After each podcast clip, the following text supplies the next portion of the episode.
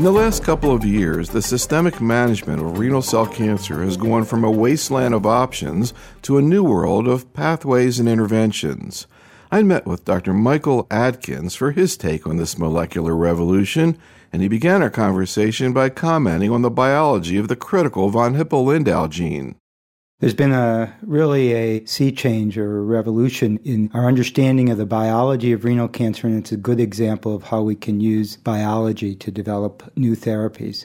So, what's been discovered is that about 60 to 70 percent of clear cell renal cancers have mutations in the von Hippel-Lindau gene.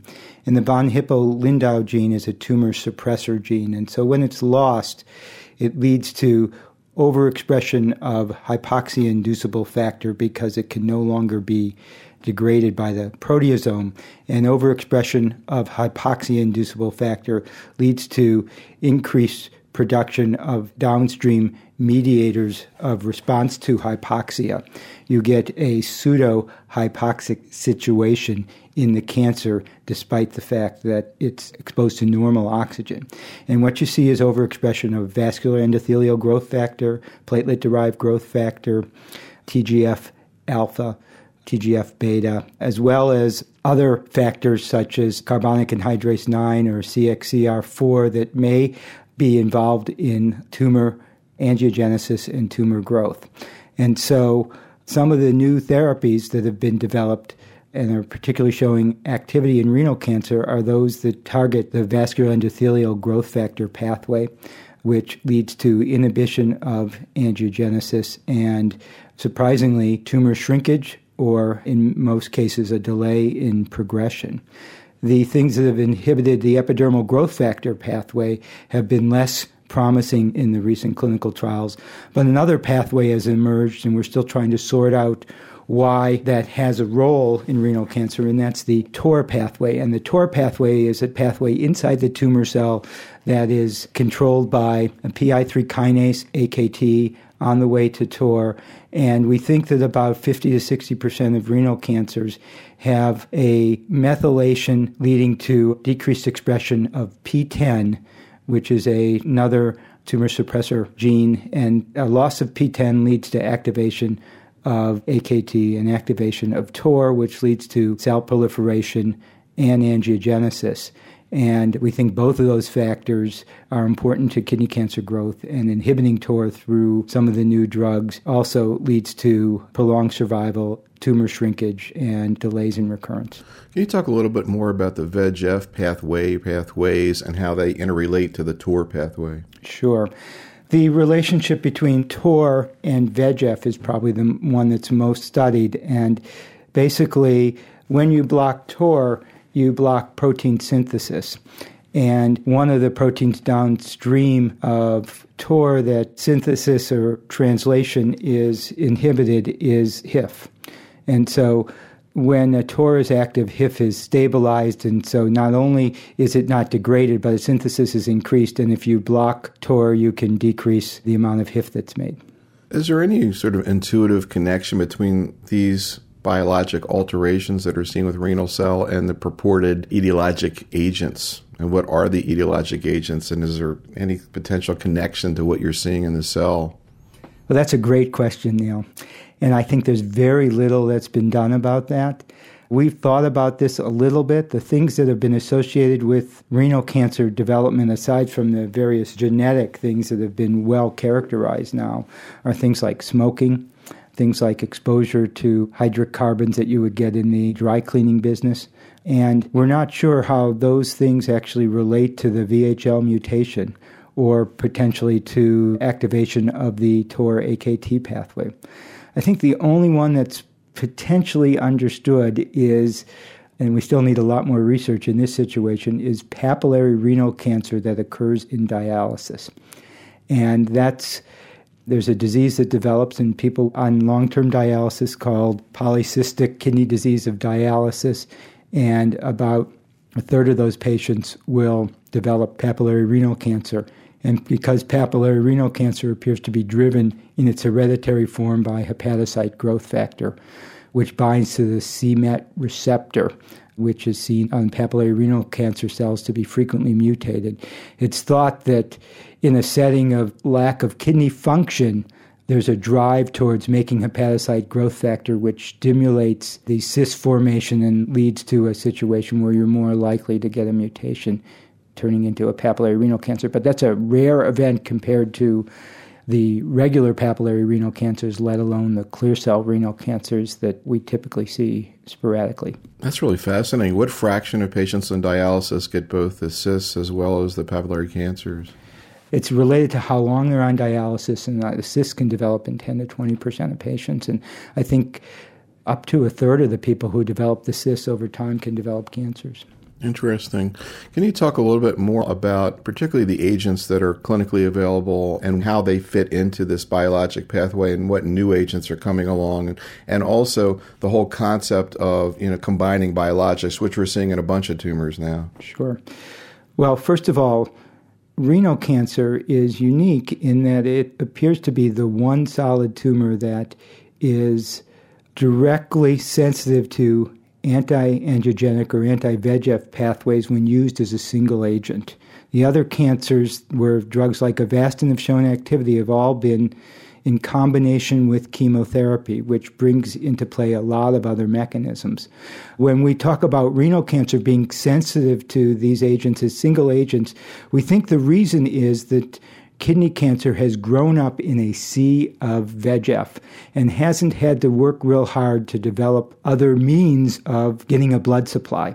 And so it's very dependent on VEGF. And when you give a drug that either binds VEGF, like bevacizumab, or a drug that blocks the receptor, like sunitinib or sorafenib, you see almost immediate effects we can talk about later what happens after the cancer realizes it needs to come up with another blood supply and then figures out a way of getting around this. But you see almost immediate effects when you hit the VEGF pathway with these various drugs. And I think that's a unique situation in kidney cancer that's directly related to its biology. So, what are the drugs? The two that have recently been approved in the past year and a half are sorafenib, which is a oral multikinase inhibitor that inhibits RAF within the tumor cells and the RAF kinase pathway, as well as VEGFR2 within the endothelial cells. And another drug that's a little bit more potent in terms of inhibiting VEGF receptor and also inhibits PDGF and c-KIT called sunitinib. And these two drugs, when given to patients with advanced renal cancer, cause tumor shrinkage in 60 to 80 percent of patients and delay time to progression relative to control therapy. The sunitinib appears to actually cause enough tumor shrinkage to have partial responses defined in up to 40% of patients, while sorafenib produces actually defined responses in about 10% of patients but the patients who have less than their partial response, same number, appear to have tumor shrinkage as with sunitinib. Again, to the neophytes out there like me, which I have a feeling is a lot of people trying to understand all this stuff. In terms of these two agents, is everything they do related to a TK function? It appears that these are tyrosine kinase inhibitors, and most of their activity is probably related to that. I think it's important to note that a lot of different and this is relevant to combination therapy and to the effects of these drugs. A lot of different receptors have tyrosine kinases on them, and so these drugs are dirty drugs. They not only inhibit VEGFR2, which we think is responsible for most of its activity, but they also inhibit other kinases, including those that we don't even know about, which may contribute to their activity or might contribute to their toxicity or may even produce countervailing effects that inhibit their activity, and that's stuff that has to be sorted out. Perhaps the purest of the drugs in terms of inhibiting the VEGF pathway, therefore, is bevacizumab, which just binds the ligand, and it does so with a lot of specificity and doesn't have much in the way of quote off target effects.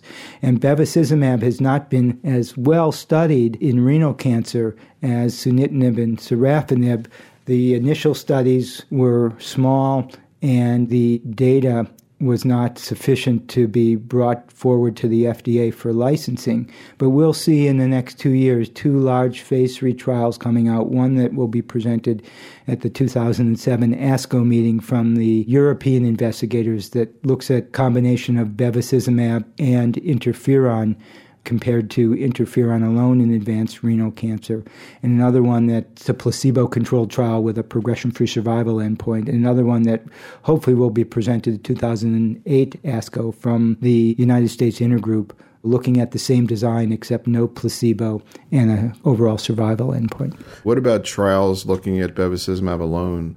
The initial trials, and I think this is a trial that sort of got people excited about inhibiting the VEGF pathway in renal cancer. And I think the results of this trial, even though they were published in the New England Journal, were underappreciated by a lot of people in the field as they got excited about the oral tyrosine kinase inhibitors was a study done by Jim Yang at the NCI surgery branch that took patients who had previously received interleukin 2 and had disease progression and randomized them to either placebo, low dose bevacizumab, or high dose bevacizumab. And in about 100 patients, about 35 or so per arm, there was a significant prolongation in time to progression for the high dose bevacizumab arm compared to the placebo arm and about 10% of patients exhibited true partial responses. And that, I think, showed not only that bevacizumab had activity, but inhibiting this pathway would be useful in renal cancer. People didn't explore that enough because the response rate was lower than probably is actually accurate, and the time to progression used the older WHO criteria, and so it was shorter it's actually in a stricter version of the old WHO criteria, and so it was shorter than would have actually been seen if the same criteria were used as have been used for the sorafenib and sunitinib trials. We now know from first-line trials with bevacizumab, and a trial that was performed comparing the combination of bevacizumab and erlotinib to bevacizumab and placebo, that the median time to progression for bevacizumab alone is about eight and a half to nine months, and that somewhere around 15% of patients will get tumor shrinkage. You were talking about the mechanism of action of bevacizumab, but at least in breast cancer, I've seen some research looking at VEGF receptors on the cell and speculating that maybe there's a direct effect of bevacizumab. Has that been looked at in renal cancer? It's been looked at only briefly. There's not too much evidence that there's a lot of VEGF receptors on the tumor cells. And when you look at in the animal models and you look at actual histology, what you see very quickly is a loss of vasculature within a couple of days, even after bevacizumab is administered. So it's quite clear that at least the initial target is the blood vessel. Now, what about so called VEGF trap? What is it, and sort of where does it fit into this biology? VEGF trap is a manufactured molecule that involves two components of the VEGF receptor linked to an IgG antibody. And supposedly is 10 times more potent in binding VEGF than bevacizumab, and potentially, therefore, could be a better angiogenic inhibitor. For reasons that I'm not privy to, the studies with this agent have been incredibly protracted and as far as I know, there's no pivotal trial even been launched with that agent in renal cancer as yet. And the field is getting more and more crowded, so it'll be harder and harder to do that trial over time. But it sounds like a similar mechanism of action as BEV. Binding VEGF in the circulation. Now, what about temsirolimus? Where does that fit in the biology? So, temsirolimus is a blocker of TOR, and it's a ester of rapamycin, which is an approved drug that's an immunosuppressive agent. Temsirolimus blocks TOR.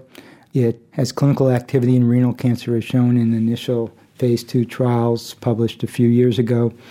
It causes tumor shrinkage in about 35% of patients with true partial responses and 7 to 10% of patients. Even at relatively low doses appear to be adequate to block the pathway and produce clinical effects. And at least in the initial studies, it was the investigators' experience, and this was borne out by some not completely scientific, but still potentially hypothesis generating observations that suggested the people who benefited the most from temsirolimus were those who had more aggressive tumors and poor prognostic factors as defined by the Memorial Sloan Kettering database and model. And so that led to a phase three trial of temsirolimus at its MTD dose alone, at a reduced dose in combination with interferon versus interferon alone in a intermediate to poor risk population. That data was presented at ASCO last year, and it showed that temsirolimus alone was able to produce a 50% prolongation of survival in this poor risk population, as well as doubling the time to progression. I think that will ultimately lead to this drug being approved for treatment of advanced renal cancer but defining which population should receive this drug versus some of the VEGF directed pathway drugs is something that is work for the future. Does it make sort of intuitive sense that an agent like that might be more effective in more aggressive tumors? Is the biology different? It does make sense. There's a lot of data coming out that suggests that activation of the AKT and TOR pathway in renal cancer is associated with poor prognosis. And Is it a later event or not necessarily? We don't know the timing of it. It's possible that there are actually two different populations of patients those who have the etiology of their disease being VHL mutation, HIF, and VEGF pathway driven, and another group that has their renal cancer developed through PTEN methylation and various things that activate TOR and HIF stabilization through that mechanism, and that therefore there might be two populations of tumors, and that one approach may work better in one population, the other approach in the other. But we're trying to sort all that out by studying tumors that we can collect prior to therapy and seeing if their expression of various markers predict for benefit. One thing of relevant in this approach is that our preliminary data from looking at the literally a couple of dozen samples that we were able to get from the temsirolimus trial seems to indicate that those patients who benefit most from temsirolimus are those whose tumors express either phospho-AKT, which is above TOR in the pathway, or phospho-S6 at high levels, which is below TOR in the pathway, seeming to indicate that there's a relationship between not only clinical behavior but the biology of the tumor and those that benefit from a treatment that blocks the activated pathway. We need more information in that regard. What do we know about what happens as these tumors are exposed to agents? You mentioned that before in terms of how it affects the biology. You get second, third, and fourth line therapy. Well, this is a major area of research. I think we could create an algorithm right now that talks about how you would approach a patient with renal cancer that involves the standard therapy being sunitinib with a subset of patients maybe still being appropriate for immunotherapy that we're in the process of defining. And based on the first line studies presented at ASCO comparing TKIs to interferon, it appears that sunitinib would be the most appropriate first line therapy based on evidence and that sorafenib may have its best potential, at least confirmed activity in patients whose disease has progressed following cytokines. But we really don't have any idea what the appropriate treatment is for people whose disease progresses after either sunitinib or sorafenib. And we're not sure whether being on those therapies actually, in some ways, selects for a different biology. So there is some concern that when you stop these agents, there's higher circulating VEGF that is no longer blocked, and at least for a short period of time, the disease progresses more quickly. How long it takes for things to go back to equilibrium and whether that actually happens is something that we need to investigate. It's curious that despite the clear benefit of sunitinib and sorafenib when compared to placebo in delaying time to progression, there's no data yet that confirms a role for them in actually prolonging survival. And that may be in part because of crossover, or it may be in part because the survival after these agents is actually less than it might have been if patients hadn't been exposed to those agents. So we really need to sort out what is driving the tumors as they become resistant to these VEGF receptor blockers. It's our view that that is an angiogenic escape mechanism, and we're spending a lot of time trying to identify the other proangiogenic factors that could drive blood vessel development when the VEGF receptor pathway is blocked, and then potentially using that particular data to hopefully select for drugs that block those driving factors and potentially either use sequential therapy or combinations therapy to try to delay the time to progression or minimize the rate in which the disease progresses after it progresses. In terms of the lack of survival, in addition to the explanations or possible explanations you just mentioned, were the trials powered adequately that you should have been able to see it if it were there? Yes. The trials were very large trials. The relapse free survival endpoints had many zeros after the decimal point in the p value, and they were big enough to see a survival benefit, but the survival endpoints have been muddied by a lot of factors. Just to complete the biology sort of picture, can you bring in where immunotherapy and interleukin fits in? And again, potential connections between that and the angiogenic pathways and TOR pathway? Sure. Interleukin 2 and to some extent interferon have been the traditional therapies for renal cancer before the targeted therapies. And interferon has been shown to produce tumor shrinkage in about 10 to 15 percent of patients. Median time to progression we're finding from recent studies is probably about five months. And in uh, meta analyses, has been associated with an improved survival of about three months compared to non interferon containing controls. Interleukin 2, particularly high dose interleukin 2, is associated with response rates in modern past decade studies of about 20 to 25 percent, with about half of those responses being complete or durable. And it's clear that the high dose interleukin 2 is required in order to produce that higher response rate and the durable responses. The real question is who are the patients who benefit from interleukin 2 because it's an aggressive toxic therapy that has curative potential.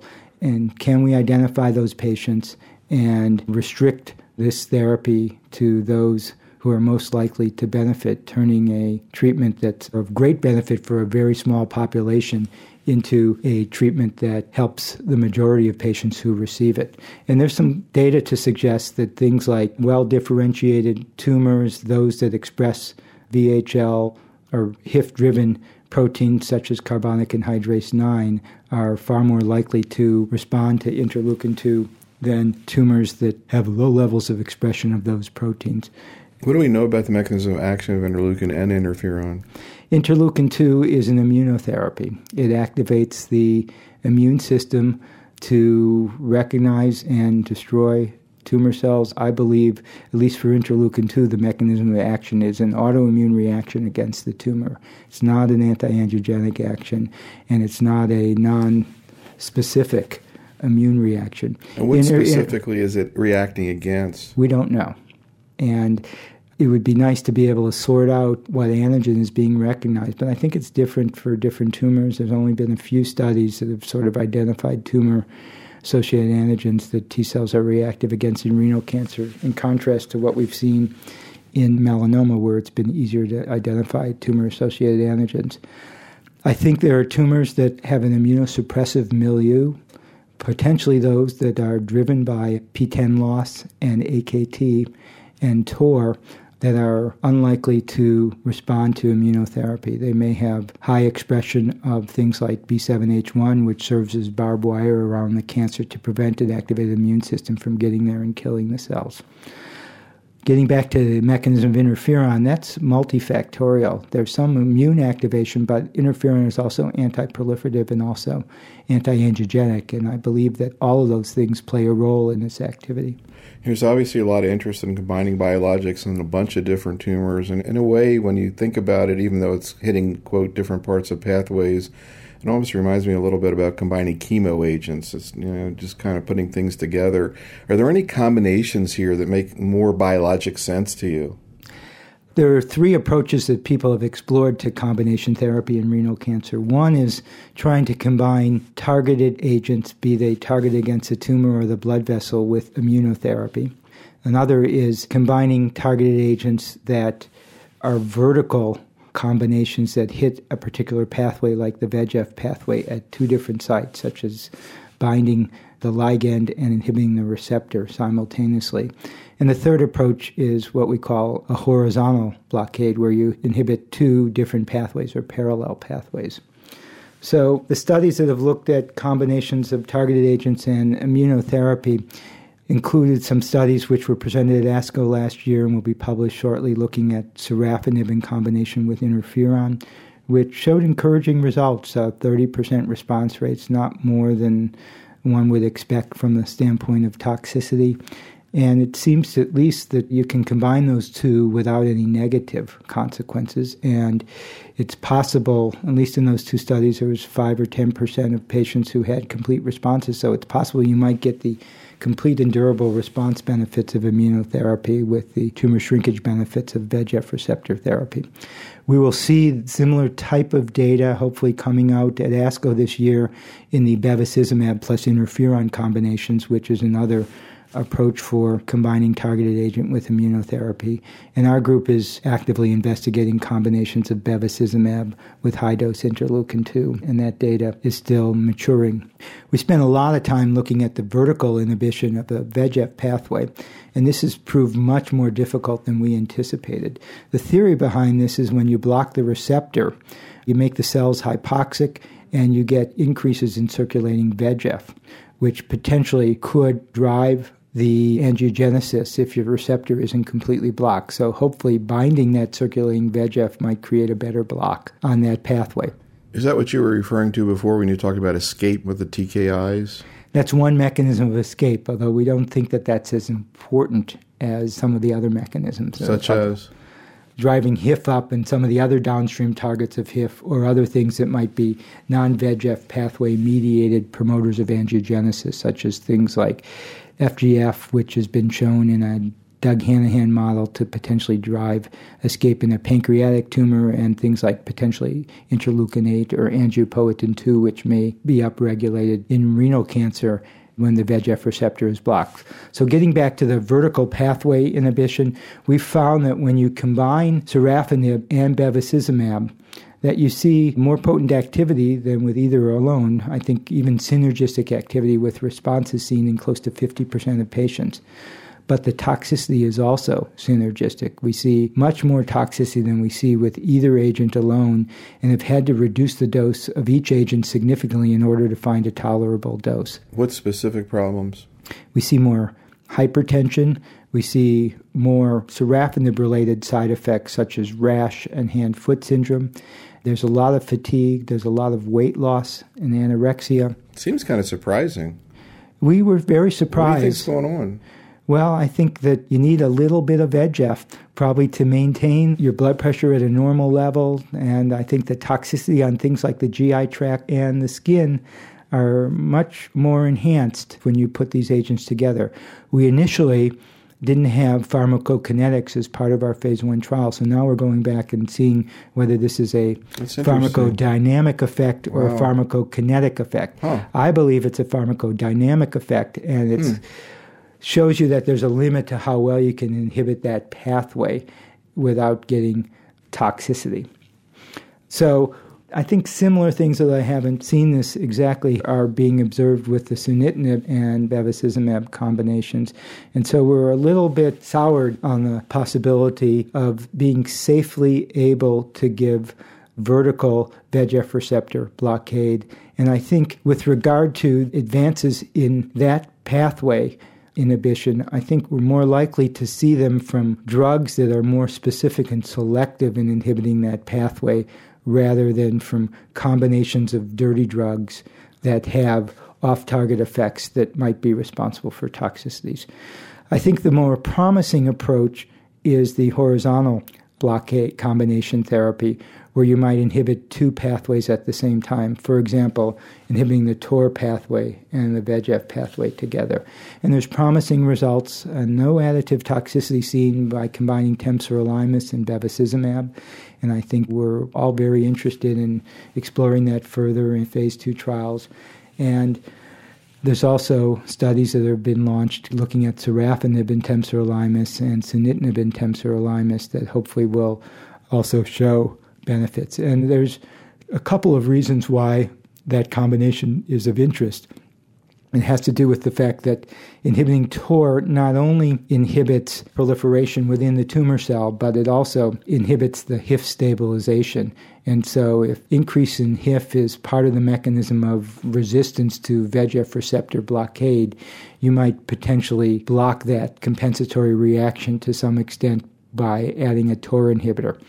So we're excited about that combination. There'll be trials that are being launched within the cooperative group and industry sponsored trials in the near future to explore that further. What I think is likely the most promising approach, though, is a variation of a horizontal blockade, which is looking at, as I was mentioning before, the mechanism of angiogenic escape and trying to combine molecules that inhibit that mechanism of escape with VEGF receptor blockers. So you believe then that it's the VEGF inhibition that's the key in terms of anti-tumor effect. That's the common thread for all the drugs that are showing activity that as part of their mechanism is inhibiting the VEGF receptor. Any drug that inhibits that pathway appears to have a similar pattern of tumor shrinkage and a similar sort of time to progression profile. So the golden question in terms of it seems like almost every tumor now is where are we in terms of developing clinical predictors of response to these different agents and how long do you think it'll be before we can actually have that type of assay or predictability in clinical practice? Well, I'm very optimistic about that in renal cancer because we understand a lot about the different types of renal cancers. We have a lot of tumors stored away. There's been expression profiling done to see what genes are expressed. We understand the VHL mutation and we can do VHL genotyping. There are immunohistochemical assays that can study for HIF and some of its downstream consequences. So we can pretty readily, based on histology, immunohistochemistry, and potentially genotyping and expression profiling, be able to categorize renal cancers into subcategories. And if we have those specimens collected in the context of these large trials that are being going on, we'll be able to sort out which are the patients who appear to benefit from particular drugs versus others. And we've made a lot of progress in this regard already. I think we know to some extent needs to be validated prospectively the type of tumors that benefit from immunotherapy and we're starting to see similar data coming up with the VEGF receptor blockers. And there's already data to suggest that proteins that signify activation of the TOR pathway are potentially important predictors of patients who will benefit from TOR inhibitors. So I think we're making progress in that regard, and we have a real potential to sort this out and move towards personalized medicine in renal cancer, probably more so than a lot of other tumors where the biology is not as well understood. What do we know about sequential responses to these different agents, particularly sorafenib and sunitinib, but the whole spectrum of the agents involved? We know very little. There's a lot of anecdotal and not really controlled sort of observational studies that are just sort of coming out. It appears in what was a formal study that sunitinib has activity in patients whose disease has progressed after bevacizumab, you may see tumor shrinkage in close to the same number of patients, although not as robust and not for as long. But it's also, I think, coming out that if you take a little bit of break and start the same agent again or increase the dose of the same agent, you can see a little bit of a response again. So the resistance is plastic in some regard. It's physiologic resistance mechanism that if you give a patient a little bit of a break from that particular agent, you might be able to get a little benefit again, or just by increasing the dose, you might be able to get a little bit of benefit. And so I believe we'll see activity in sorafenib after sunitinib failures and sunitinib after sorafenib failures. The real question is is that more than you would see if you just put them back on the same agent after giving them a little bit of a break? Where I think the most potential for seeing sequential activity is right now by looking at TOR inhibitors in tumors that have become refractory to sunitinib or sorafenib. And those studies are actually ongoing, big industry sponsored trials that will look at TOR inhibition versus placebo or addition of a TOR inhibitor versus switching to a TOR inhibitor in patients who progress on a VEGF receptor TKI. In terms of the TKIs, am I correct in saying there clearly have been sequential responses reported sure. in series that are not inconsequential? Well, I think this is anecdotal data. The Cleveland Clinic has looked at their patient population and seen that some people have responded to sunitinib who have progressed after sorafenib and vice versa and the response rates or the tumor shrinkage rates may be in the 10 or 15% range, and whether they actually make a difference for the time to progression or the survival of those patients is unknown. You need a formal study in order to address that. But I mean, if the mechanism of action is the same, essentially, at least the key mechanism of action, why would you see any responses? Well, because the target is not necessarily the cancer cell. The target is a normal structure, being the endothelial cell. And the endothelial cell doesn't mutate or change in response to selective pressures the way a tumor cell might. What happens is the tumor cell, under the selective pressure of not having a blood supply, secretes other factors that cause the blood supply, the endothelial cell, to regrow, and blood supply to regrow in a non VEGF dependent fashion. So when you take away that selective pressure, the question is what happens? And it's possible that in the setting of a tumor cell now making VEGF again, that that may become the dominant force in driving the endothelial cell proliferation again. And therefore, when you give a TKI that blocks VEGF, you may see a second effect. But you would predict that the time to developing that resistance mechanism would be a lot shorter in that setting because it was already pre-formatted in the tumor cell from the prior exposure to those agents. Wow, interesting. Let's kind of getting a little bit away from the fascinating biology and more towards the clinical application.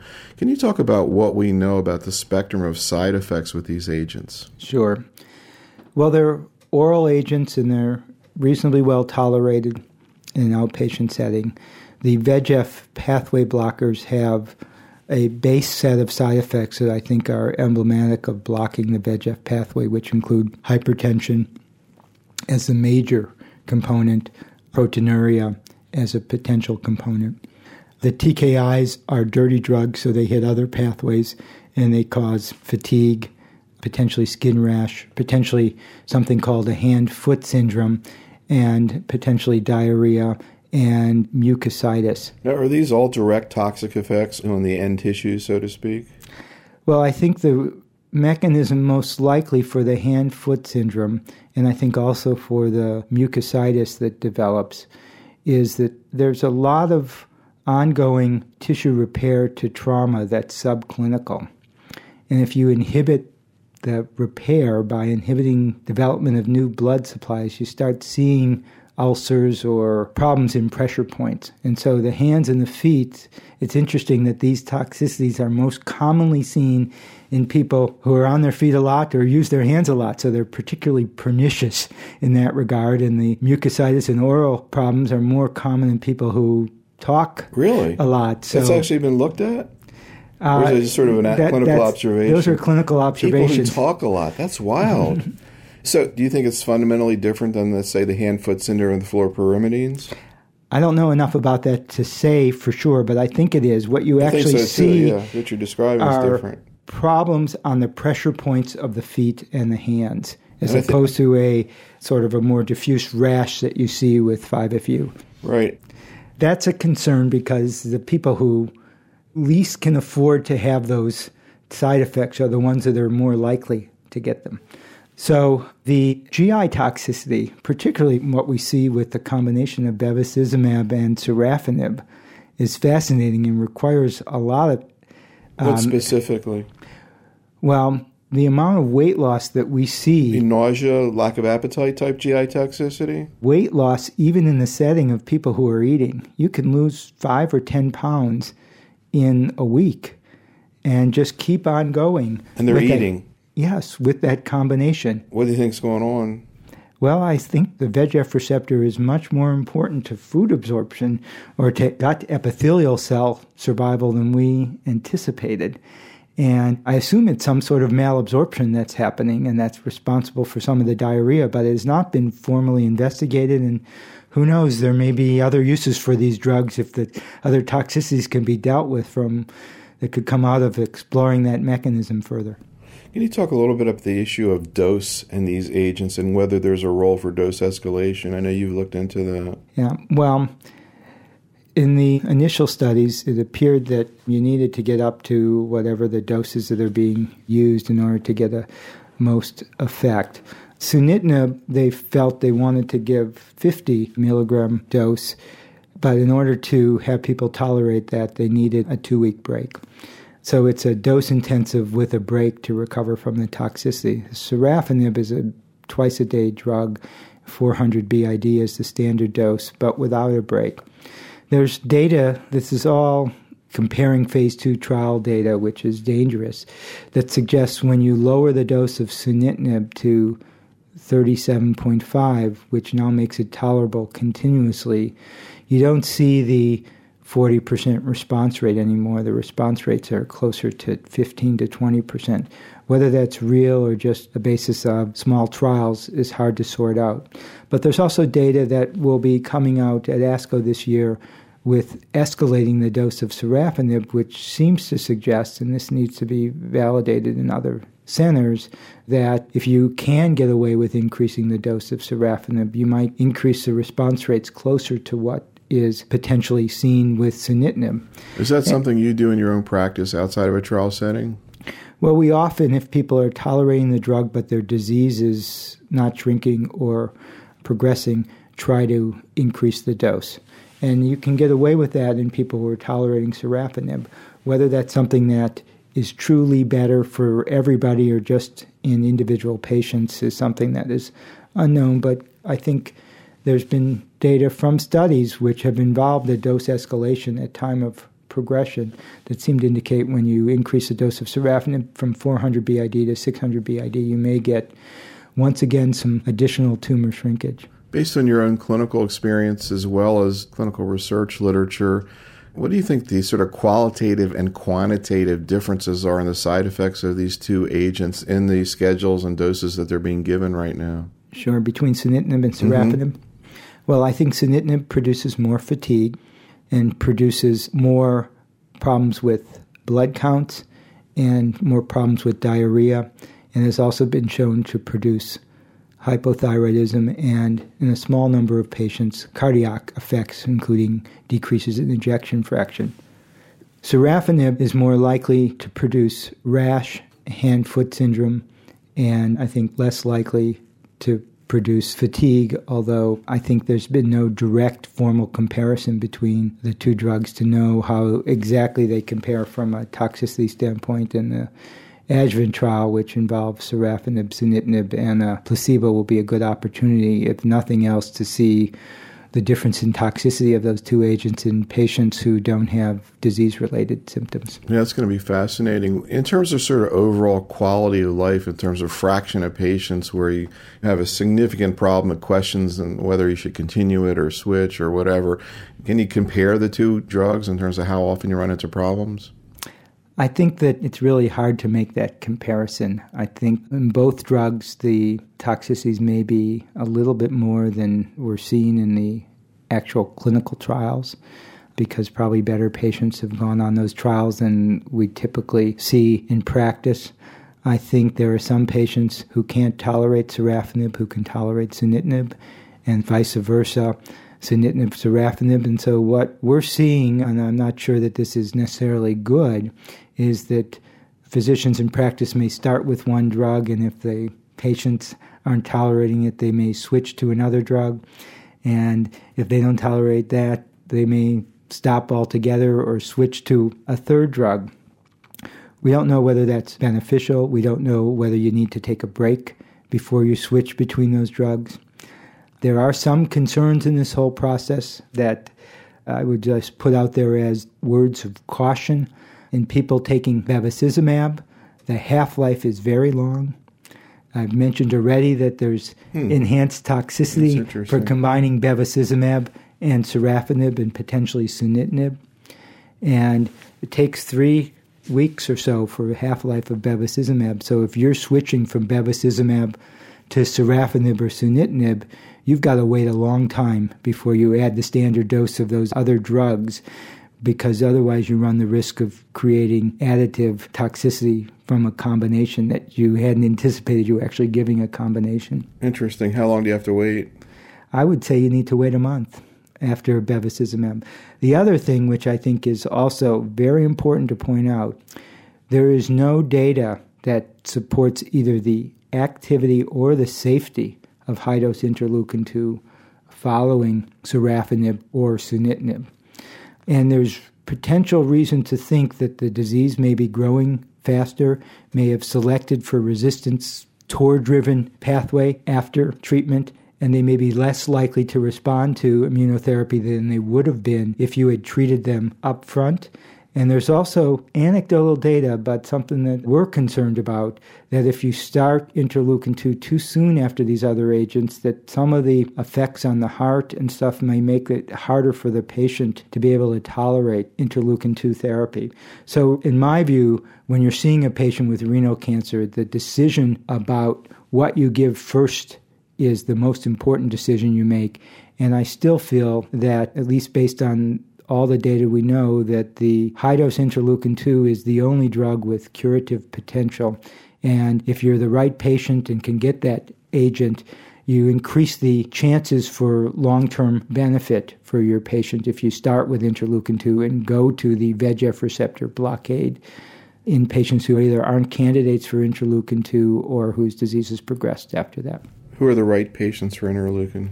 Well, they have to have good cardiac and kidney function and lung function, and they have to have clear cell tumors that are predominantly alveolar and likely those that are VHL mutations and HIF driven, CA9 driven, high expressing tumors. One has to validate that particular model in order to make the CA9 assay be clinically usable. And we're in the process of doing what we call the SELECT trial to confirm that selection criteria and if we can, I think we'll be able to make the now only available for experimental purposes, the CA9 antibody, which is now only available for experimental purposes, available for clinical decision making. Right now, what kind of cure rate do you think you could ascribe to well selected patients? I think you could anticipate, based on our data, looking retrospectively at the population has the selection characteristics that we'd like to select for. Response rates in the 40 to 50% range, and somewhere in the 15 to 25% having long term responses. Just to sort of try to get at another angle in terms of side effects with the TKIs, what fraction of patients roughly just sort of sail through it, no problem, no major problems? About half. And I think it's important to note for practicing physicians that you can't just put people on these drugs send them home, and have them come back in four weeks for their next prescription. They're going to have problems with their blood pressure. They're going to have problems with their skin. There are a lot of things that they need to do in order to reduce those problems. They need to be checking their blood pressure regularly, modifying their antihypertensive regimen. They need to be applying various creams and stuff to deal with uh, skin reactions. They need to be very careful about trauma to their hands and feet and inside their mouth because they're not going to heal as well. And it takes a while before you're sure that the patient's on the right dose and on the right supportive medications that you can then see them at less frequent intervals. So it's very important if you want to optimize the effects of this treatment and keep your patients on these drugs so that they can get the optimal benefit to make sure you deal very carefully with managing the toxicities early on. Can you go through more specifically what you say to patients specifically about the things that you just talked about in terms of their hands, both preventively and also mucosa and therapeutically? Sure. Well, a lot of this is done by our nurses, and there are also handouts that are now being provided by the companies that support these things, which go through stuff in detail. But we want our patients to get a blood pressure cuff, check their blood pressure daily, contact us if their diastolic blood pressure is getting over 90, if their systolic blood pressure is getting over 140. We will adjust their antihypertensive medicines or add them or increase them if that's the case. We want them to get some sort of cream for their hands and their feet. What we've used is an udder cream for something called bag balm or something like that that's used for cows in the milking process and want them to apply that regularly to their hands and feet. We mm-hmm. like them to be. You do that preventively. Preventively or at the first sign of any symptoms. We'd like them to not be doing things that cause a lot of trauma to their hands and feet or to cut back on running or a lot of working with their hands to try to reduce that until we see whether that's going to be a problem and to contact us if the first sign of getting problems with their hands and feet so that we could potentially increase the intensity of the regimen. We give them anti-diarrhea medications. Preventively uh, or therapeutically? We give them the medications and tell them to take them if they have signs of loose stools. So therapeutically, but very early on, therapeutic. We also. What do you give them exactly? Well, we would give them Imodium or Lomotil, things like that. I think we're caution them about being careful when they're brushing their teeth not to cause trauma inside the mouth and if they're having problems with ulcers inside the mouth that they would contact us and there are rinses and things like that that can help protect them. We think that finding out about these toxicities early, particularly with sorafenib and holding therapy for three or four days is enough to allow them to resolve and then you can resume treatment and oftentimes they're less frequent when you resume treatment. But if you continue treatment while patients are experiencing these toxicities, you can very quickly turn something that may be grade one or grade two into something that's grade three and may take a long time before the side effects resolve enough that you can restart the therapy. What about side effects and complications with temsirolimus? Sure. Temsirolimus is an intravenous drug. It's given once a week. And the major side effects that we've seen are a little bit of fatigue, there's a skin rash that happens with this, but this is not a hand foot skin rash. It's more like a epidermal growth factor acneiform type of skin rash that responds to topical treatment, topical steroids, and sometimes requires oral steroids. You can see low blood counts, particularly platelets and white count, with temsirolimus, as well as some mucositis. And there's also a peculiar toxicity that happens in the toenails and fingernails where they get overgrown, and there's a higher incidence of paronychia that develop, probably some interference with nail growth. Other laboratory things are high triglycerides or high glucose because of the effect of TOR in the lipid metabolism and glucose metabolism pathway. Enough that it's a problem for a lot of people, you know, diabetics. I'd say about 10 or 20 percent of people really get into significant trouble that require dose modifications. But for the most part, these things are manageable. The so, one potential class side effect that happens in a minority of patients, but is something that we're going to watch very carefully to see whether it happens more frequently in the combination trials, is a pneumonitis, hmm. which is developed in about 6% of patients in the phase two trial. The longer you're on, the more likely it's going to develop. And we're not sure exactly what causes it. In the six patients who had it in the phase two trial, Four were able to restart therapy, and two had a recurrence, and two did not. I know that this type of side effect is being seen with other TOR inhibitors and remains to be seen whether schedule and dose are important and whether that toxicity will be enhanced by combining a TOR inhibitor with a VEGF receptor inhibitor. What about the issue of brain mets and these agents? Patients with CNS metastases have been excluded from the clinical trials, and so we really don't know about the activity of these agents in the central nervous system. Although now that these drugs are available, patients with CNS metastases have been started to be treated with these, and it appears that at least the oral TKIs are safe in that population, and we're seeing anecdotal reports of response. So, as long as the CNS disease is controlled, I think it shouldn't be an absolute exclusion towards trying these agents, and it's possible that you may see benefit. Have bleeds been seen with these agents, including bevacizumab with renal cell? Certainly, bevacizumab in renal cancer is associated with bleeding, but not necessarily CNS bleeding. There have been nosebleeds and GI bleeding and things like that that have been seen. What about bleeding in the tumor cancer. sites as is seen in lung cancer? Well, we don't know whether all these sites are tumor sites or not, but there are patients who have their renal tumors in place, their primary tumors, and we've seen hematuria enhanced mm. in that setting, particularly with bevacizumab, which has this long half life, and therefore when you start seeing bleeding, it takes a long time to get the drug mm. out of hmm. your system as opposed to the oral TKIs, which have half lives of a day or two, and when you stop the drug, you pretty much take off the block on the receptor pathway. But so no, I would be no. a little more nervous about using bevacizumab in patients with CNS metastases compared to sunitinib or sorafenib. But no major bleeds into tumors have been reported with these agents?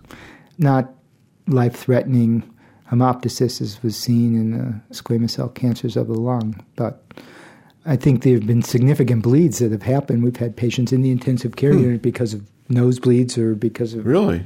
Nosebleeds? Right, or because of hematuria, but hmm. I think those are rare events. So I think with regard to treatment of CNS metastases, I think it's reasonable to consider and probably safer to choose TKIs than bevacizumab at the moment. What about cytoreductive surgery in the primary tumor? Where are we with that? Well, there are two phase three trials that were conducted in the 1990s looking at patients who presented with primary tumor in place, randomizing them to either interferon alone or cytoreductive nephrectomy followed by interferon, and both were very positive in favor of cytoreductive nephrectomy followed by interferon. We're not sure what the reason for that improvement in survival is, whether the cytoreductive nephrectomy in and of itself was therapeutic or whether it predisposed patients to benefit from interferon either by reducing the tumor associated immunosuppression or the angiogenic drive that is a consequence of the bulky primary. So, because of that, in patients where it is feasible, it's become the standard of care to take patients who present with stage four disease and do a cytoreductive nephrectomy prior to systemic therapy. Whether that approach paradigm translates into the VEGF receptor targeted therapies remains to be determined. Certainly, the mechanism of enhancing or reducing tumor associated immune suppression, if that's the mechanism by which cytoreductive nephrectomy provides benefit, would not necessarily apply to something that targets the VEGF receptor pathway. And so, what we've been saying is that if it's a good candidate for cytoreductive nephrectomy, in other words, the bulk of the tumor is in the primary, there is limited metastatic burden, particularly metastatic burden that is in lungs or lymph nodes, not symptomatic in bone or in liver, that a cytoreductive nephrectomy is a reasonable thing to do. But in patients with small primary tumors and extensive metastatic burden, that it would be reasonable to just start them on a TKI first line, and one would anticipate that if you saw tumor shrinkage in the metastatic lesions, you'd probably see tumor shrinkage in the primary, and that the primary tumor is not going to be the cause of progression or morbidity or mortality in that patient population. The last thing I want to ask you about is adjuvant therapy and the future of adjuvant therapy. Of course, this, as you mentioned, is being studied in a randomized trial. I'm curious, first of all, how do you think the side effects are going to sit with patients taking these agents for a year? And any guesses what you think we're going to see in terms of survival and efficacy? Well, that's a really difficult question, and I have to say that it's important to do the trial because we could be surprised about the answers. But let me give you at least my views up front. I think we've seen in other diseases that things that work in the advanced disease setting are more potent in the adjuvant setting. And so it's certainly worth pursuing these drugs in the adjuvant setting in kidney cancer. The adjuvant trial is difficult to do in kidney cancer because you want to make sure you get the patient population that has the appropriate risk onto the trial. They have to have a high enough risk in order to make the toxicity worth tolerating and they have to have a high enough risk in order to show reduction of risk with the smallest number of patients. Unfortunately, from a trial standpoint, the higher risk patients are less frequent than the lower risk patients. And so this trial is going to be heavily influenced by the balance of patients that are enrolled. If a lot of low risk patients are enrolled, it may be harder to see a benefit and the toxicity may be harder for people to deal with because if you have a 10 or 20% risk of relapse, have an 80 or 90% chance of being cured, you're probably less willing to tolerate side effects than if you're 50 to 70% likely to recur. So people are going to have side effects on these drugs. They're going to know, for the most part, whether they're taking the drug or the placebo. That's going to be an issue for people both on the placebo and on the drugs. Because those on the placebo may wonder whether they're really getting anything, and those on the drugs are going to know they're getting things and wonder whether it's really worth it. And so, hopefully, we'll be able to get people through a year of therapy, or majority of people through a year of therapy, and formally ask the question whether a year of therapy is useful in preventing recurrence. That remains to be seen. It's a big trial. It's a lot of accrual needed in a population that medical oncologists don't usually see. And so we need our urology colleagues to step up and either refer these patients or be active in the trial in order to get it done in a timely fashion. And then I think that if the right population is in the trial and they take the treatment, it's almost guaranteed that these drugs will delay progression, delay relapse. Then we'll have to figure out whether that's a clinically meaningful endpoint for that patient population because it's really then a timing issue whether treating everybody ahead of time and delaying relapse in a patient population is useful compared to waiting until they relapse and treating them at the time of relapse is a question I think we'll have debates about after this trial is done. And I think the real issue will turn on whether anybody's disease is cured by treating them early or whether you're just delaying the time until they develop some sort of resistance and progression. And we need to see the results of the study to know that.